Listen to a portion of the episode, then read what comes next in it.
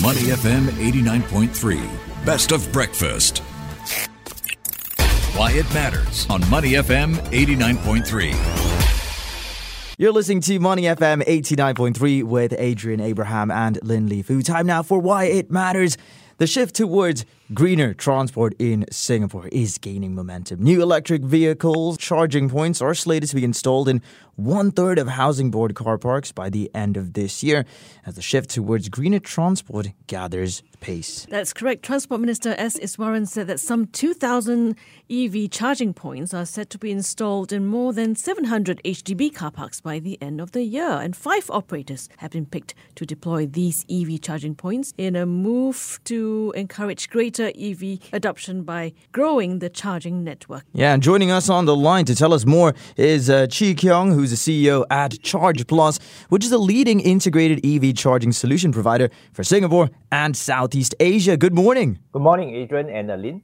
Good morning, Chee Kiong. Tell us about this new development to increase charging points across Singapore. What's involved in terms of implementation and costs? Perhaps uh, let me uh, start off by mm-hmm. uh, saying a few words about uh, who Charge Plus is. Mm-hmm. Uh, or about, we are a homegrown company. We were founded a few years ago uh, with the mission to catalyze the proliferation of electric mobility in Singapore as well as the region. And because of the E V boom, we have uh, grown rapidly to become a leading E V charging player, particularly for Singapore, and we think we are uniquely positioned because we have our own differentiated innovations around our proprietary ultra slim E V charger, and as well as uh, smart charging software. Uh, and we have brought that uh, all to bear uh, in terms of how we have uh, gone about to serve the likes of uh, H D B, condominiums, fleet operators, commercial uh, premises, as well as uh, industrial buildings. Uh, I think to, to your earlier question, um, there's this chicken and egg conundrum that we have to recognize, uh, which comes first: E V adoption or investments into E V charging infrastructure. And uh, clearly the government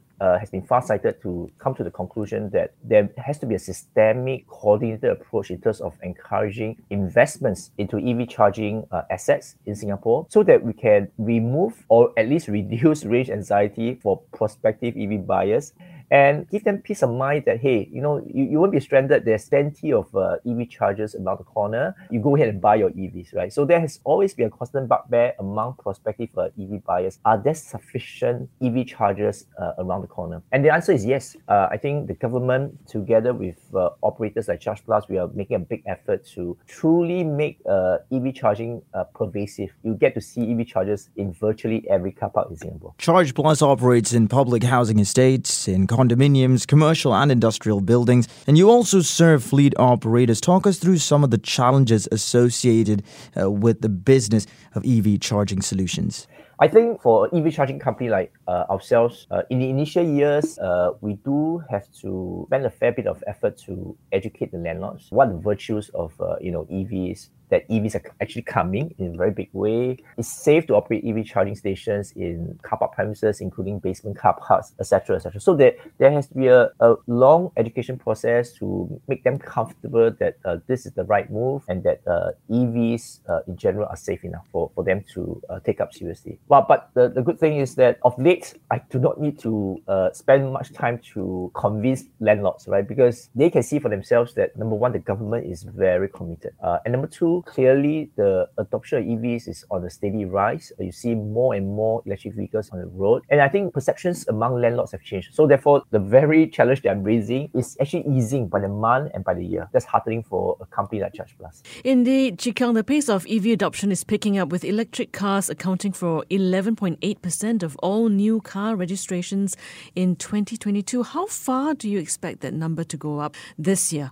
Lin, that's a tricky question uh, mm. because to, to answer your question is to know uh, the number of C O Es that will be given up this year, uh, mm. twenty twenty-three, uh, and that's always uh, tricky for anyone to guess. The car population in Singapore is controlled, as you well know, it's controlled through the C O E system. I'll turn it around to look at the penetration level of uh, E Vs uh, as part of uh, new car sales. If you look deeper into the figures for twenty twenty-two, uh, on a quarterly basis, you can see a distinct trend that uh, through the four quarters is a steady rise in E V penetration as part of new car sales. In the last quarter alone, it's close to twenty percent. twenty-five percent. Nearly one out of five vehicles were bought in the last quarter of two thousand twenty-two was electric. Now, if you compare that with global E V markets that are hot, say California, we are actually on par with California. We are higher than uh, a lot of European countries, I mean, whether it's U K or Germany, at, at nearly twenty percent. So, so therefore, that figure probably is the most important figure, because to guess the number of E Vs, to guess the number of C O Es to be given, but the penetration level, uh, in my view, has gone past the threshold of a runaway, because typically a lot of uh, experts would say that a five percent penetration level is that uh, threshold by which then there's runaway situation in, in mm. a particular country, and Singapore has crossed that. Yeah, Singapore's aim is for all vehicles to be cleaner energy vehicles by twenty forty. There are more than six thousand five hundred electric cars on the road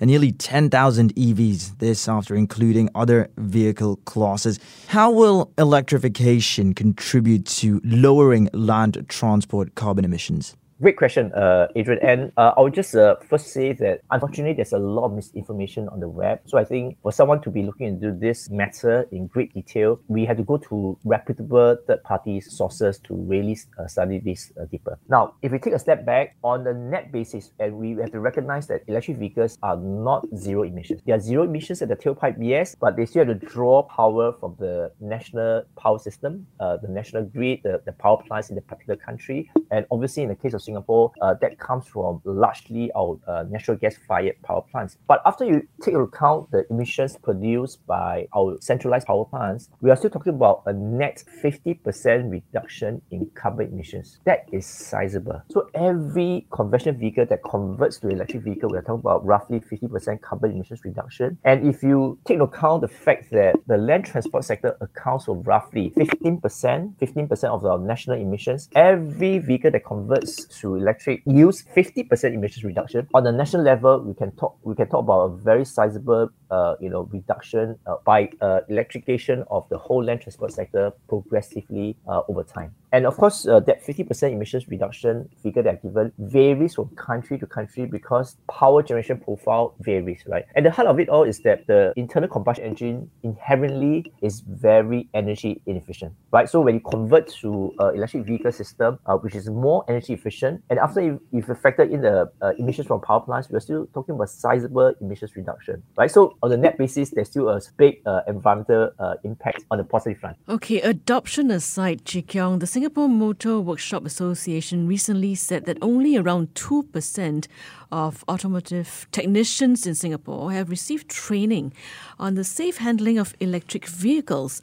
So apart from charging points, what do you think we can do more of to respond to this growing demand for E Vs and to support that? Uh, I would uh, say that uh, the various government agencies are uh, in recognition of this uh, need to upskill uh, many of the companies in the you know automotive sector, in the maintenance uh, sector. And if you look at uh, global studies, there is going to be a dislocation, a big disruption uh, in the way the automotive sector will handle the vehicles, uh, maintains you know, matters, right? Because at the heart of it all is that the electric vehicle is much simpler than the internal combustion engine vehicle. There are mm. a lot less moving parts, and maintenance is a lot easier. Mm. So therefore, uh, studies have shown that the amount of work needed to maintain an electric vehicle, and that's good news for an E V user like myself, by the way, because I spend less on maintenance, but uh, that also translates to lower revenues, lower uh, amount of work for the overall maintenance uh, sector for automotives. And therefore, there needs to be an evolution, change uh, in skills, and, and to really prepare for that uh, reduction in volume of work. Number two, there's a lot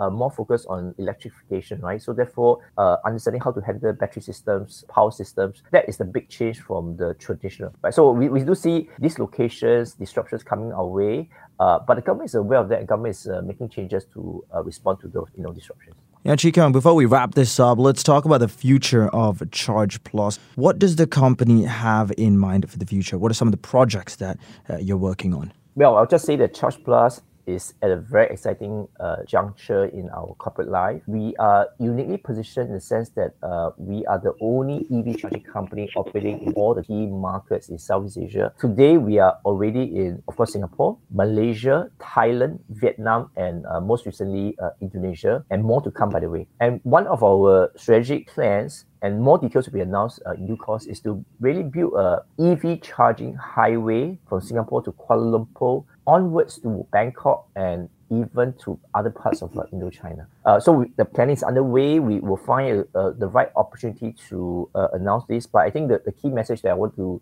uh, give to your, uh, you know, your listeners will be that, you know, if you think that uh, driving an E V uh, up north into Malaysia is going to be a hassle, we want to remove that anxiety. We want to make it seamless. You can just use the E V charging app uh, for, from Charge Plus to activate E V chargers along the way to K L and beyond uh, conveniently. And I think that that piece of mind is important because some of the E V drivers that we talk to are concerned about whether they can find uh, E V chargers conveniently up north. And I think that challenge is being away progressively, and Charge Plus wants to contribute to that. All right, thank you very much, Chee Kiong, for sharing your insights. We've been speaking to Goh Chee Kiong, C E O at Charge Plus, a leading integrated E V charging solution provider for Singapore and Southeast Asia. Thank you, Adrian and Lee. To listen to more great interviews, download our podcasts at money f m eight nine three dot s g. or download our audio app. That's A W E D I O. Available on Google Play or the App Store.